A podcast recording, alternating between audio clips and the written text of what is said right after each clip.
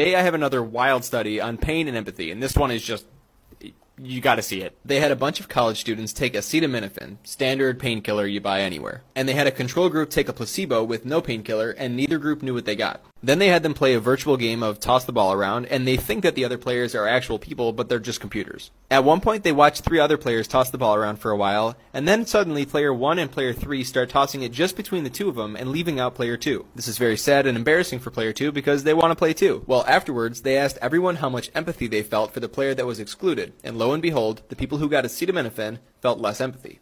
But this goes deeper. In a second experiment, they had the participants read a story where the main character experienced something physically painful, like stepping on a thumbtack or slamming their fingers in a door, or something socially painful, like overhearing someone else say that they don't like them.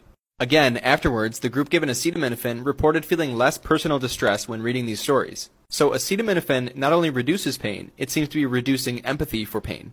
Wild stuff. I love science. Follow for more cool papers. Short Cast Club